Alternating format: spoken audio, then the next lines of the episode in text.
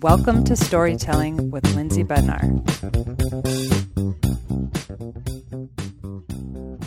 Hey, Jana.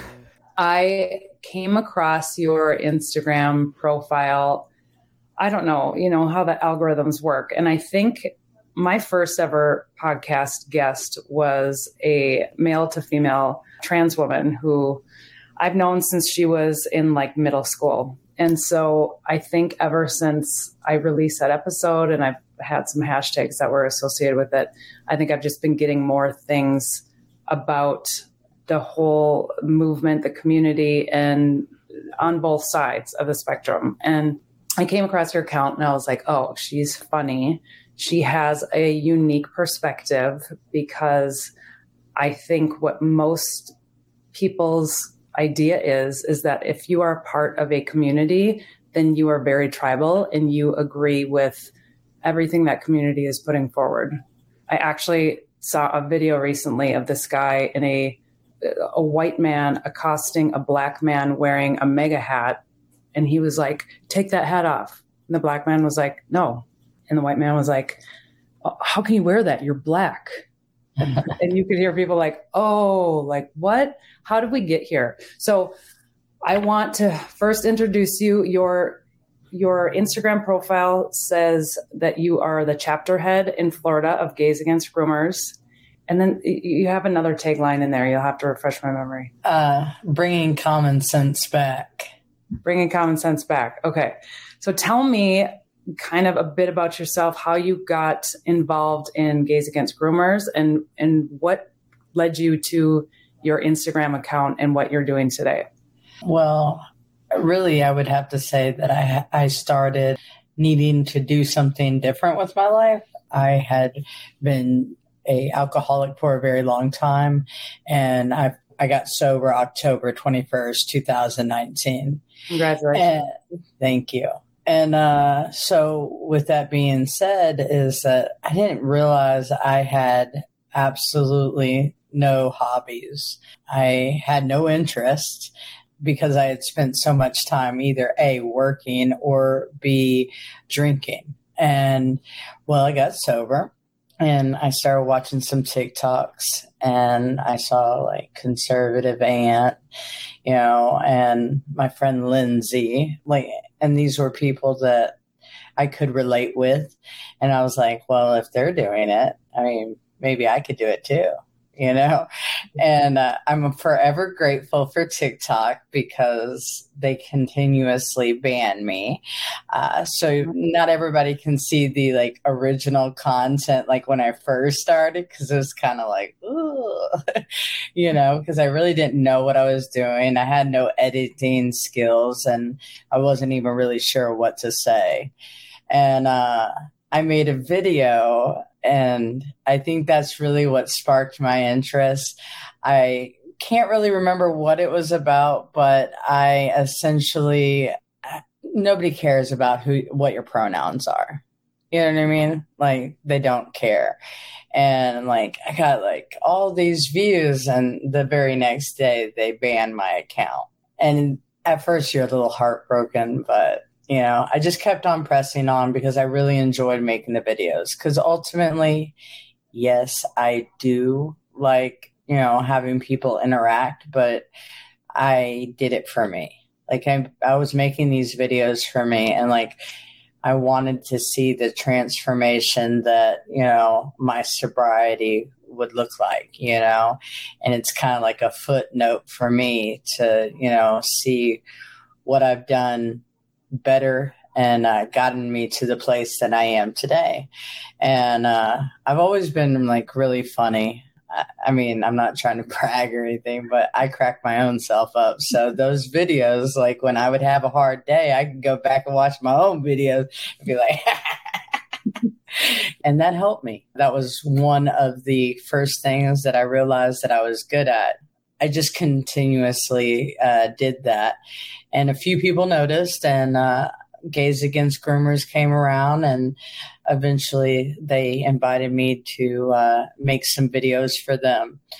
I told them i was like uh, i don't really know what i'm doing. Uh, as far as like you know research and everything else Yeah, I mean, I do a little bit of research, but most of my content is like common sense. Like, if that doesn't make sense or it doesn't feel right, I could make a video about it, you know, and give my two cents.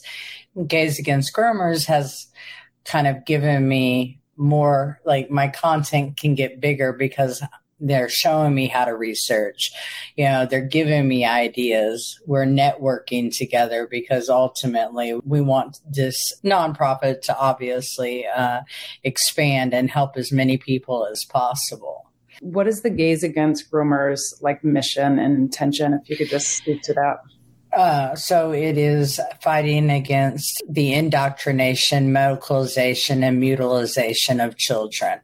Okay, so it's specifically about grooming kids. Hence, I mean, I think Gays Against Groomers is pretty clear to me, but just to give everybody a little bit more information. So it's comprised of gay individuals who are fighting against the current narrative that we are seeing where there is education, there are different things trickling into younger and younger age groups where sexuality is being discussed. Is that accurate? That is 100% accurate. Okay. And when you were doing your content creation and you your first TikTok video that was banned was saying that nobody cares about your pronouns, what kinds of feedback were you getting in the comments before the ban came? Most of them are positive. I mean, of course, you have people that disagree with you, and those are my favorite because of the fact that it just gives more opportunity to reach to other people that might not understand right now. You might come across my video and be like, you know what I mean? But maybe you come across it again on a different subject and your perception might be like, mm, you know, maybe, maybe I can think about that. You know, uh, usually if you're triggered, it's something with you, not the other person. And a lot of people don't understand that. And when you learn that little trick, because it allows you to look at it, and if you want to, you can work on it one of the best things I've learned in the last like decade. And I'm curious, was that something you learned as part of your sobriety? Because I feel like several people with whom I've connected, whether they were part of AA or just did a lot of self discovery on their own, they did a lot of inner work to understand their triggers and how it really was about them rather than the exterior world. So, wondering if that was, if learning about triggers was part of your sobriety. With my sobriety, the only reason I am able to maintain my sobriety is because of Alcoholics Anonymous. To me, it gives you like 12 steps on like how to find God. You know what I mean? Because you can't stay sober without God or a higher power, however you wish to identify that. For me, it's God. And, you know, it's surrounded by acting your way into different thinking. I, I, I, can want to get sober, I could want to lose some weight, or I could want to do whatever. But if I don't do anything to like set that into action, it won't ever go anywhere. And, you know, with Alcoholics Anonymous, working the steps, you know, finding a higher power, being of service to others, like I am of service no matter where I go and what I do whether it's for Alcoholics Anonymous or Gays Against Groomers, or I'm at work and I'm just opening the door for somebody. You know, like I live that way because when I am in service, I'm grateful and uh, I'm happier. And a lot of people, how many times are like, oh, I have to do this for me and do this and do that and be very self centered. Like, not to say I'm never self centered, you know, of course I am. I'm human. However, like when I'm constantly being of service, it's harder and harder to be so self serving. One of the arguments that I have heard against the usage of pronouns is that it is self serving, in that, you know, I, I believe it was a, a Matt Walsh quote where he was saying, you know, I can tell you that I am tall and handsome, and those are my adjectives that I prefer to go by. Is that fair? Is that if I tell you you need to refer to me as tall and handsome, do you see the correlation between the pronouns and my preferred adjectives? And I've heard that correlation drawn. Now, of course, there's I've heard the the argument against that as well, but uh, there does seem to be a trend of in current society of if I am not recognized as the way that I want to be recognized, it's everybody else's fault, as opposed to how am I operating the world? How am I serving others? And it's more of how is the rest of the world serving or not serving me? And I think that that has become such a slippery slope because if you look at the world through that lens, um, you can fall into victimhood very quickly. And what is the world not doing for me? And so, wondering, you know, what kind of counter arguments you've heard based on even just the usage of pronouns. what, what is it that people typically? Uh, the use of pronouns, like, I'll tell you a story. Like, I used to work at uh, Publix when I was younger, maybe like 15 years ago. And I had just recently cut off all my hair. Like, it was about 15 years ago. And I was cashing somebody out and I messed up. And they started yelling at me and they said, whatever it is. And I was just like, I had never felt so bad. I always struggled uh, with uh, my weight. I have a lot of issues and cutting off my hair. I look like a guy, but the fact that I wasn't human enough to be identified as a man or a woman, like I was like, wow, that really hurts. Mm-hmm. You know, and then you see these people today and they're like, I'm a it, I'm a they, I'm a them. And it's just very sad because you have no self worth. Because if you did, identifying as a man or as a woman would put no relevance of who you actually are. Because why am I worried about what something you call me when I know who I am? I am convinced that I am female, that I am, you know, worthwhile, that I am super awesome. You know what I mean? These are things that I know, and I can't rest that others will make me feel the way that I need to feel. Like that's too much burden on others. And in the end, people will always let you down. Mm. Yeah, that's interesting that that was your experience. And some might think, okay, after that experience, that you would be more apt to allow people to be seen in the way that they want to be seen. But I'm seeing what you are saying here that it was really dehumanizing to say anything other than she or he that that they weren't addressing you as a human but rather it. So if, if somebody is choosing to be referred to as they them that that rings a bell of dehumanizing for you. Uh, Accurate yeah absolutely. I mean I, I like some people don't see it that way but i do I mean, I've worked long and hard to be somebody, and and that person back then, you know, uh, was just I was just learning how to live. I didn't know what I was doing. Like I had all these unsettled child trauma, you know what I mean? Like, and I used alcohol to fix things that didn't really ever fix anything, but I was too lazy to do anything different you know, I had to live through some hard things in order to get to that willingness. Mm-hmm. Uh, you speak about, you know, fighting against the woke culture. Could you articulate in your mind what the woke culture kind of consists of? I feel like the core of it is you can do whatever you want to do as long as it agrees with my beliefs. And if it doesn't agree to my beliefs, then you're canceled. You know, uh, you can't have an opinion that is different than mine.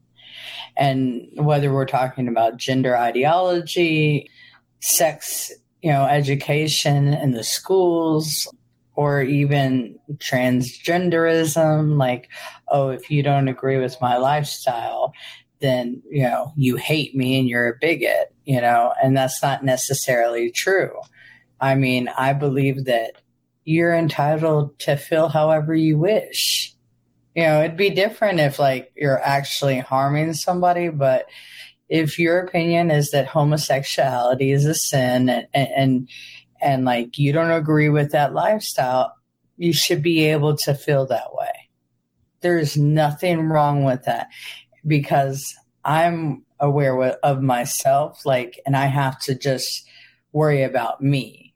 And the woke culture is worried about everyone else mm. except themselves. Mm. That's powerful statement. And I think hearing from your perspective as a lesbian woman who is saying that if there are people who believe that homosexuality is a sin, that they have a right to believe that. And I think that that's pretty powerful, allowing that freedom of choice and, and people's own personal opinions and being secure enough within yourself to know their opinion by no way, shape, or form affects your own reality. I think that's a very rare thing right now because you're absolutely right with the current culture, if it doesn't align with whatever the current narrative is, it gets canceled. And that narrative is it's kind of a sliding scale, it changes. But even questioning, say, biological males who have transitioned to female competing in sports is if you question that, then you will very quickly be labeled as transphobic. Well, call me transphobic. I mean, I don't care how you live, but when you tread all over females, especially in sports, I think that there's a big problem with that because of the fact that men are obviously stronger physically than women. Maybe you have like, you know, some really strong women, but at the end of the day, there's always probably going to be a stronger man. And uh, these men can't kick it with the men. So they decide to take a few years off, boost themselves full of hormones. And I mean, they're not even getting sex change Mm. They're they're putting on a dress and saying, "I've arrived." You know what I mean? Like I'm here to take the gold. You know, and uh, I was really impressed. I did a video the other day. It's just seeing um, that the cyclists won first place, and second and third didn't show up. And eh, and then he had the audacity to be like, "Well, I don't really understand why nobody showed up. I was in the right age group." a, biological male cyclist competing in female competition, and so the second and third place did not show up. Correct to the crowning award ceremony. Guy. Right. You know, and, and and it's to me, it's just the audacity. Like, first of all, you took the award, okay, but then to put out on Instagram that you you don't know why, like maybe they could have been upset. Like you couldn't put two and two together. Mm-hmm. You know what I mean? Like, and that's where I, I just see their self centeredness to the core. Like, no one matters except me. It is fascinating how the world is responding when, it, you know, in my lifetime up till the last however many years, it was a continual I watched a lot of feminists fight for women's rights.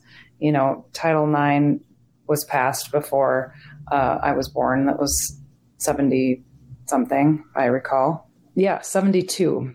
And so, and that's when women were really allowed to compete. And so, to get to where we were not that long ago, to where we are now today, and to have what seems to me as people who would consider themselves feminists that fight for social rights and social issues that are behind biological male competing in sports against biological females. I, I, don't understand the connection. It's a big disconnect for me.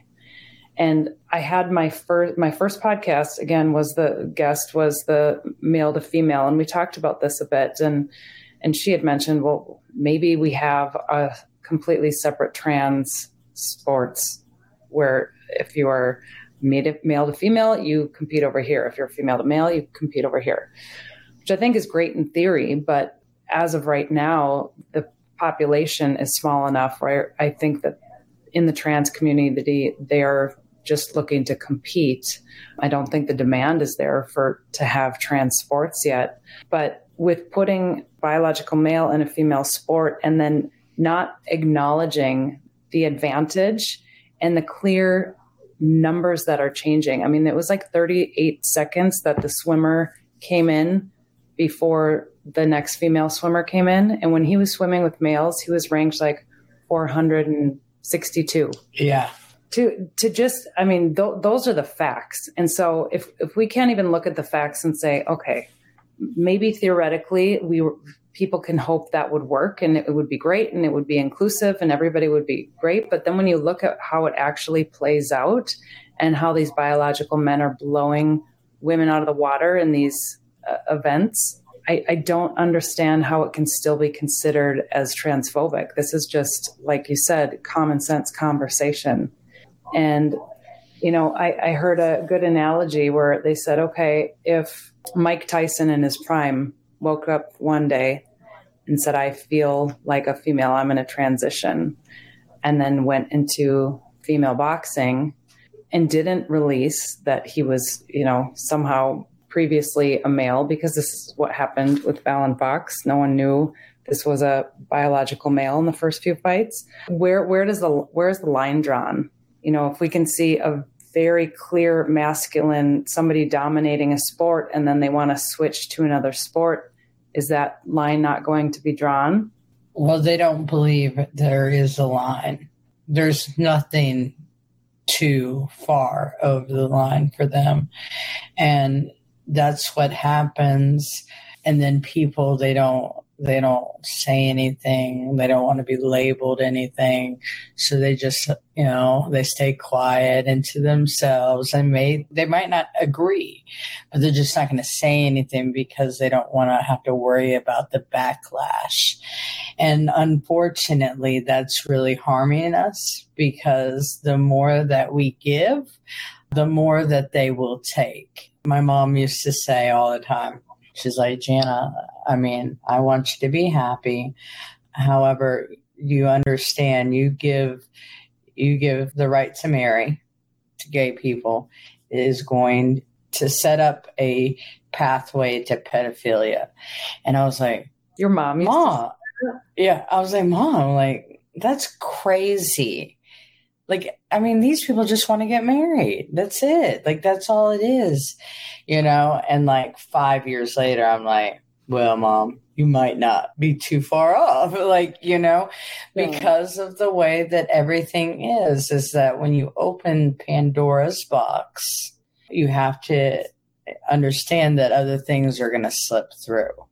And not that i think it's wrong. I don't think it's wrong but i do question it when are people going to say enough is enough?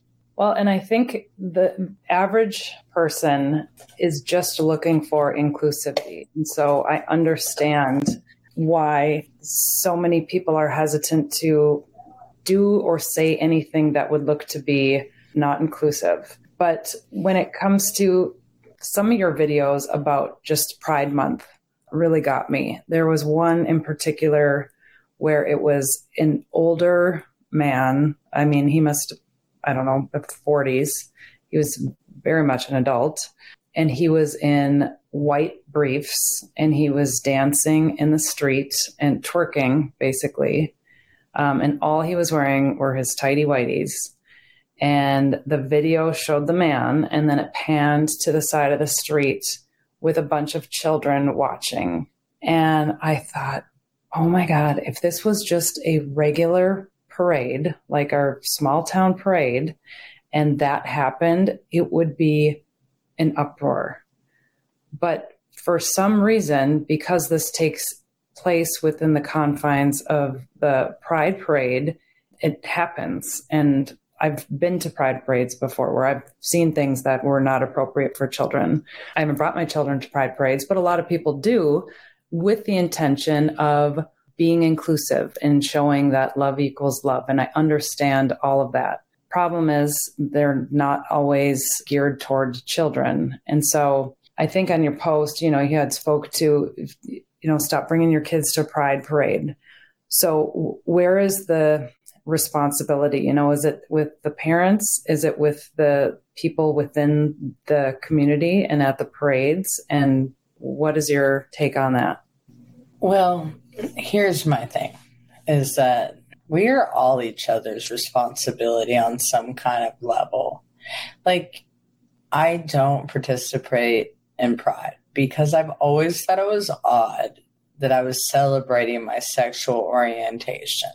That's weird. I don't, I don't care what anybody says. Like, I have no desire whatsoever to put a rainbow flag on me and dance throughout the streets to tell everybody I'm a homosexual. It's just never been my thing. I mean, I don't know. Like I've never really I was never really political before I got sober, but even before I got sober, I never went to gay pride. I just wanted to be gay with my partner. You know what I mean? Like nothing else needed to be gay about me. So to me, I, I, I think it's weird. I mean, cool if that's what you want to do. Like, you know what I mean? But it doesn't mean I have to participate and nor do I. I feel like secondhand embarrassment for that man uh, and for those children. You know what I mean? Like it's he's delusional, you know what I mean? And he is harming children whether he likes it or not. But at this point, I feel like it's intentional. I mean, at that same parade, they had full erections, they were naked.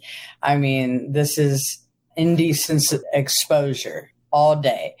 And the parents that continue to want to be so inclusive at any cost it doesn't matter that they're putting their children in harm. It doesn't matter because they need to be seen and heard and, you know, validated when that's children shouldn't be validating adults. Mm. You know, and we definitely should not be exposing them more than they have to because life is rough. They will learn soon enough. Like they don't need to be taught about sexual orientation. I mean, hopefully your kids have some common sense and they learn along the way. And they will ask you questions, but that should be up to the parent, not school, not pride, not the library, you know, as far as sexually explicit material.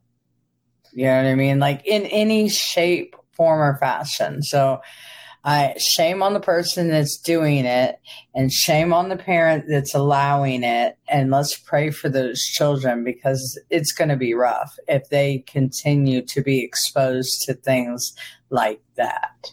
You said something really powerful in there that was children shouldn't be validating adults. Adults shouldn't need a validation from children. And I think that's huge. You know, I think there are adults that likely bring their kids there even if they don't their kids aren't questioning, um, but they're they're trying to show inclusivity to the LGBTQ community. A counter argument would probably be that parents are trying to show their kids they don't want their kids to grow up in a heteronormative world where they don't feel seen if on the off chance they happen to be gay or trans and you know, of course, there are a lot of different ways to support your kids, but I know that that is a, a counter argument I've heard. So, what would you say to somebody who's saying, well, I want to bring my kids up in a world that's not so heteronormative because I want them to understand that whether they're gay, straight, or otherwise, they can feel comfortable. Kids really don't need to worry about that. I mean, nobody had to teach me that I was gay. Like my mom didn't need to take me to a seminar or a camp so that way I could experience being gay. Like my coming out story, I told my mom in the seventh grade, Mom, I think I'm gay. She was like, No, you're not. I was like, Okay. And then I told her again when I was about 21, and she goes, I know. Whatever makes you happy, I just want you to be happy. Mm-hmm. And and I think that was the best way for my mom to allow me to see what I really wanted. She wasn't encouraging that, but she wasn't hateful. Like, I mean, she was just like, no, that'll pass. Whatever that is, it'll pass. And when it didn't, she was okay with it as well. But she wanted me to have the opportunity to learn that for myself. Interesting. And do you think that was because, you know, a lot of people recognize that kids, especially at that age, are very much in experimentation mode? They're curious, confused, they're coming into their own. And so she was just kind of trying to prevent you from putting a label on anything? Mm-hmm. Mm. 100%. My mom has always been very accepting. She just, you know, she believes in life experience. And that's how she raised me. And, you know, I'm grateful that she gave me that room to grow a lot of uh, parents they're so worried about what their kids are going to be like or how they're going to be obviously yes you you want to mold good human beings but you also have to allow them to make mistakes and that's exactly what my mom did mm. If you, know your parents are always telling you what to do how to do it when to do it how will you know how to do it when they're not there right how did you feel at the time when she said, No, you're not? you know, I don't think I was that bothered by it, but I was like, I had so much more on my plate that I kind of forgot about it, you know, and it was an idea that came up later in life. And I learned for myself. I, I was, you know, being in relationships have never been my uh, thing. Uh, I have been in a few, but I think that I've always been a loner. I don't know why I feel like that, but you know, I am. Like I don't date. I just like want to be of service. Like ever since I got sober, because I never had like any healthy relationships. So I was like, well, I don't really want anyone to mess up my peace and what I'm trying to do because there's a lot of sick and suffering people out there. And I'm not saying I have all the answers, but I want to try to be a service to them. Have you ever felt a push and pull with your sexuality and being of faith, or has that always been easy to come to terms with your sexuality as a person of faith? Um, It's absolutely not easy, especially because I do believe in God. That I've kind of learned through my sobriety is that not everything that I love is good for me. And not everything that I love, you know, is something that I should do for myself. I have this little thing that I started working out because I hate working out because I believed that if I could do something I hated and turned it into something that I love, then I could give up something I love to make me better. Mm. You know, and it can turn into something that I just don't want to be around or just don't want to participate, which is smoking cigarettes. You know what I mean? So that's like right now, that's my thing. Like I've been going to the gym and, you know, working on myself on a physical journey because like my first few years of sobriety i was in the hospital a lot. So you know i had to get healthy. It took a couple of years before i could get to this place. But as i've always believed that god had a bigger purpose for me and and though i enjoy being with women uh, i feel like my service to god is way more important. So i just kind of don't date I don't do anything at all. You know what I mean? Like I just yeah. And the only reason I asked you that, just to be a uh, completely transparent and clarify, I don't think there's anything personally sinful about homosexuality, and I have a very strong relationship with God. I only asked you that because I was just picking up on a little bit of like a push and pull in that in your faith and in the current community. And I think it probably just intellectually what you're seeing part of the community that you're technically a part of the homosexual community that it is been rubbing you the wrong way so much that it probably brings up a lot of uh, of stuff for you even if you might be completely okay with who you are, uh, seeing it magnified in a negative way can, you know, crawl into your head a bit. I think it did when I was younger. Okay. More so. Today, I'm whoever I want to be. You know what I mean? I don't let people's opinions of me and what I should or shouldn't do dictate anything in my life today. I used to carry around a lot of guilt and shame. But today I'm doing exactly what I want to do. And if that means that I don't date, then I think that that's the best thing that I need to do for me. You know, so many people are worried about what other people are doing. Like, I have a big enough responsibility taking care of myself. Mm-hmm. I don't want to be overloaded with your stuff. Do I want to help? Absolutely. And you'll ask me if you want my help. But to kind of worry about myself is what I kind of go towards. And there's nothing wrong with that. And I encourage other people to do stuff like that because just because you've been one way doesn't mean you have to stay that way. Like there's always room to grow. I just today, I'm allowing that to be a possibility. I want to go back to the gays against groomers kind of mission and what, you know, you talked about education and I believe you used the word mutilation and, and speaking of the surgeries and everything. And so, what have you seen shift? I, I think all of us can acknowledge that there has been a shift in the last several years, and there have been different laws that have been passed. I want to get this correctly, so I'm wondering if you can speak to it.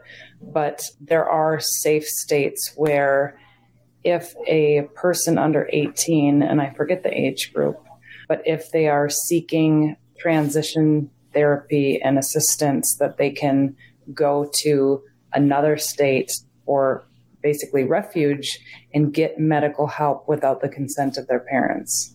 Yes, there are states like California that do do that, and it's very scary. Um, we had somebody call Planned Parenthood and you know try and get services but they were like, you have to be over 18. And then, but they were like, hey, we have this number. And person calls the number, says, you know, I don't want my parents to know, so on and so forth. I can't have them know. And they were pretty much ready to book an appointment right then and there that they could file under uh, SIND code, uh, where the parents would not know about any services rendered, uh, nor would they get mail. They would have a special pass code that they would have to say date of birth, email. And there was a certain way that they could, you know, run the line of questions so that they knew it was you and not your parents calling in as you. So this is very manipulating. You know what I mean? When you take the parents out of it, it makes you wonder, is it right? You know, I'm not saying every parent out there is perfect. You know, not everyone's blessed to have a mom like mine. Mm-hmm. So, you know what I mean? I don't know, but I can tell you that this is very underhanded. And then you have these 12, 13 year olds getting double mastectomies. And then by the time they're 18, they're like, what have I done? You know, I've made a permanent decision on a temporary feeling. You know, the whole month of June, Gays Against Groomers fundraised money just for detransitioners.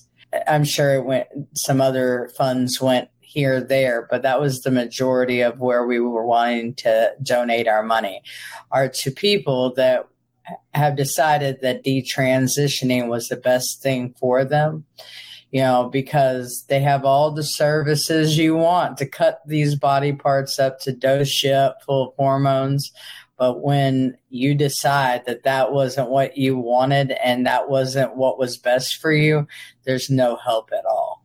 So, where does the funding come from the transition? Is that does that go through parents' insurance? And if so, how is that off the table? Are there I'm sure that there are parents that are funding this through their insurance. However, I would think this is state funds as well. I mean, because if you have organizations that can essentially not take your insurance, not tell the parents. I mean, this funding has to be coming from somewhere, not necessarily out of pocket. Mm-hmm. Well, and like you said, there are definitely kids who grow up in families where they're not being seen or heard, and that is a, a sad reality. And knowing how malleable the adolescent brain is and how much it changes. I mean, I taught high school for over a decade, and I will tell you, these are some of the most like con- very confusing age, and it's kids who also are doing almost anything they can to stand out, to be different, to be known. Maybe not to be different, but to be special. And you combine the very normal adolescent desire to be special with messages about society that, you know, how people are elevated if you transition or if you're part of this community, that can be incredibly confusing. And with all of that said, you know, I think if we go back to where it started from, and when I started teaching, I wanted to put a safe space sticker on my door. I don't know if you remember those, but that yeah, was, I do.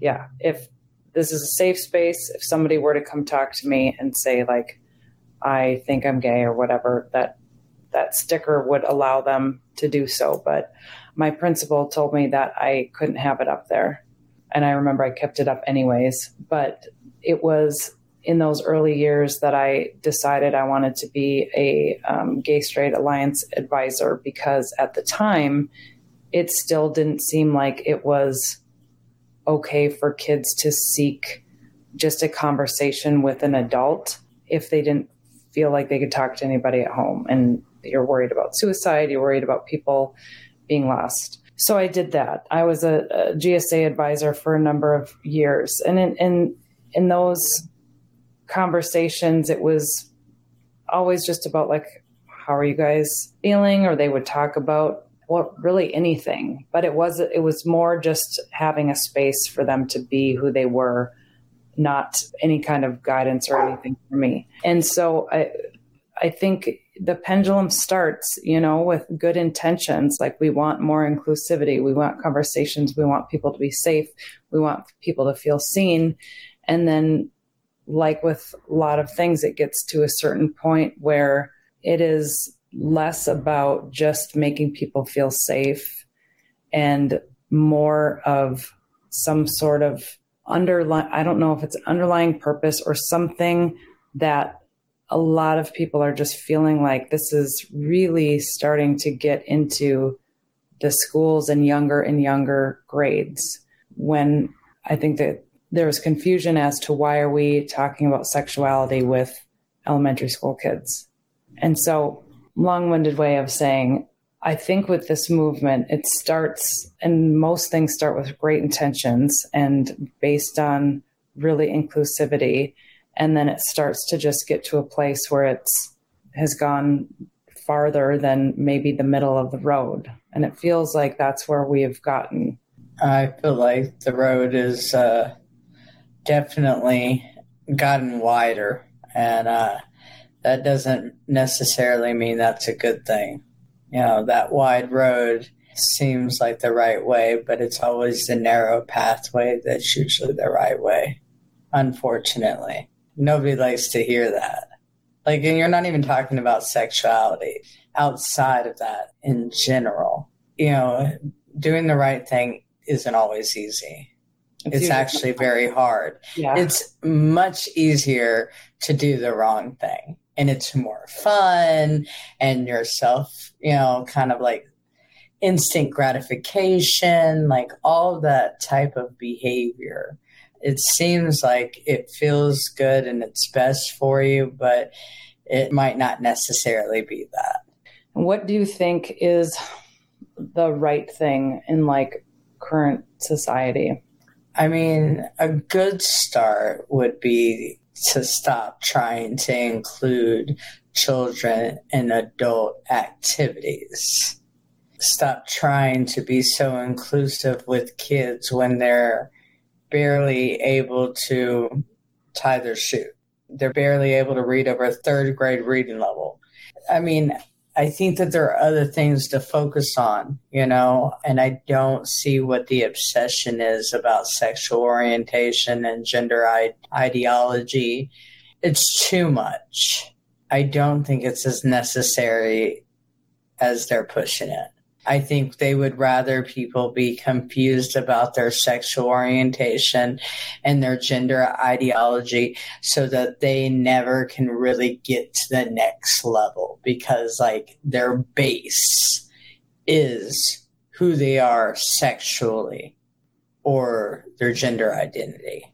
It's the biggest part of who they are instead of it being character uh, how you treat others, your ambitions, your hopes, your passion. I mean, you can go on a list of things that make Lindsay Lindsay. You know what I mean? Like, it's not who you sleep with. And if it is, you're in shallow water. You better watch out. You know what I mean? Because of the fact that living a shallow life like that, you miss out on on some great things. Why do you think the medical community is allowing transitioning in teenage years when it's pretty clear that the human brain isn't even done forming until for women it's like what 21 males it's mid 20s why do you think they are allowing that to happen at such a vulnerable malleable age? Uh, money money money money. You know, uh, lifelong patients of big pharma. I mean, come on. If you get them young enough, I mean, like if we're getting them as children, now you're going to need all the way into your 50 or 60. If they wait until they're 30 and they only live till they're 60, that was only, you know, 30 years of money that they got from them why not make it longer and bigger? You know, let's make their pockets even thicker, you know, while taking away from you financially, your spirit, and your body. I mean, they they've come to destroy anything good about society, all for the mighty dollar. You know, people are like, oh, I hate corporations as they post up all their gay flags, Target, you know what I mean? Uh, Bud Light. Oh, yeah. It, it's just it's just a moneymaker. Mm. It has nothing to do with your health or that they care about you. They could give two shits less. They could care less. It's always about the money. It's a sinister thing to consider, but when you've seen time and time again the realities of the way in which they operate, you're left with little else to that that's that's the conclusion that you can draw. But it's curious to me you had said that detransitioning is difficult while transitioning is has gotten easier and easier. So detransitioning to me would still require a lot of medical expenses. I know it's uh, scott newgent who has talked about um, the detransitioning and well he hasn't detransitioned i guess but there's a lot of there are a lot of complications that you will continually have throughout your lifetime. So you know I, i'm not disagreeing with you that this is a, a big money grab as much as we would like to think that the medical community really just wants to be as inclusive as possible it's it's a business you know it's a money grab but what about the detransitioning then? Because aren't they lifetime clients as well? Patients? Okay, great question. But here's my thing is that if you have enough detransitioners, you will have less uh, transitioners. So it, it's all by design. Like they make you believe that there are people out there that are needing this life saving, gender affirming care. And they will continue to push that because that's where they're going to make the most money. Because for all you know, let's just say they just started hormones. Like they didn't have like anything cut off. They, you know, they were just taking hormones and then they go, you know what? I don't think I want to do this anymore maybe they have some long term effects. Maybe they just have short term effects and then they go about living a healthy life. But if you have more stories coming out about detransitioners, it'll make transitioning a little bit difficult because they'll have a story. And when you have a story, people are more in tune to listen. So they have to get rid of that idea completely. So th- I think that's why they discourage detransitioning because then they can't make their money that they really want to make. Could it be that, yes, they could be lifetime big pharma clients? Absolutely. But people are going to be less likely to transition if uh, enough stories come out. Yeah, that's a great point. Absolutely. Uh, it, it, the more detransition stories that are out there, the less transitioning is attractive to people, and they start to hear about the adverse effects and the dangers and the complications and a lot of the real things. I've been watching videos of kids, their their kids, and how devastating it is. And I don't think those conversations probably happen enough before the transition happens because they seemed pretty unaware of all of the possible adverse effects. What would you say, being a lesbian yourself, and you came out to your mom like middle school? I think that's a very common age. Now, there are some parents who, when their kid comes out, they might be like, "Oh, this is amazing! I'm so happy for you," and then dive right in, like, "Let's let's go to Pride. Let's make a weekend out of it. Let's let's do this." It's kind of like you know any kind of proclamation you just want to like get behind and support them.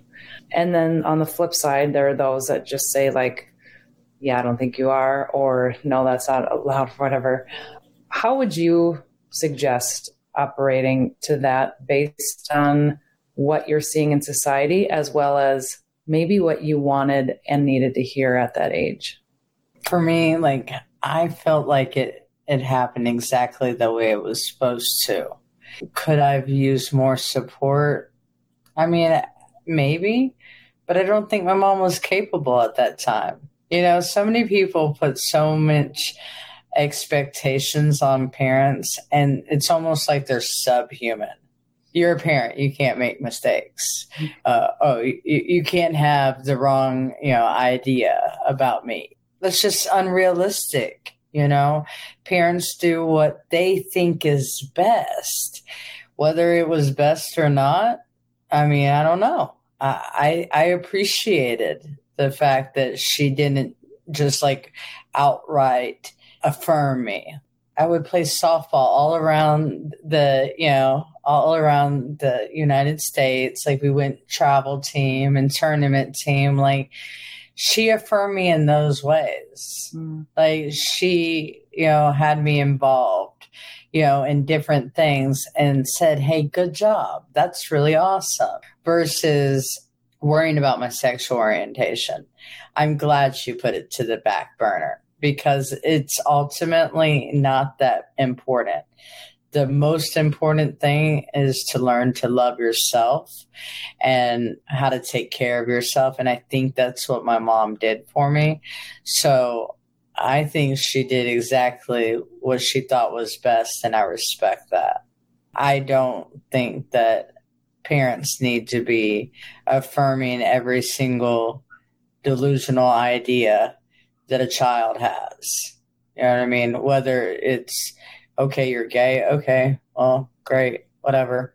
What did you do in school? What you know? What are your hobbies? Who are you hanging out with?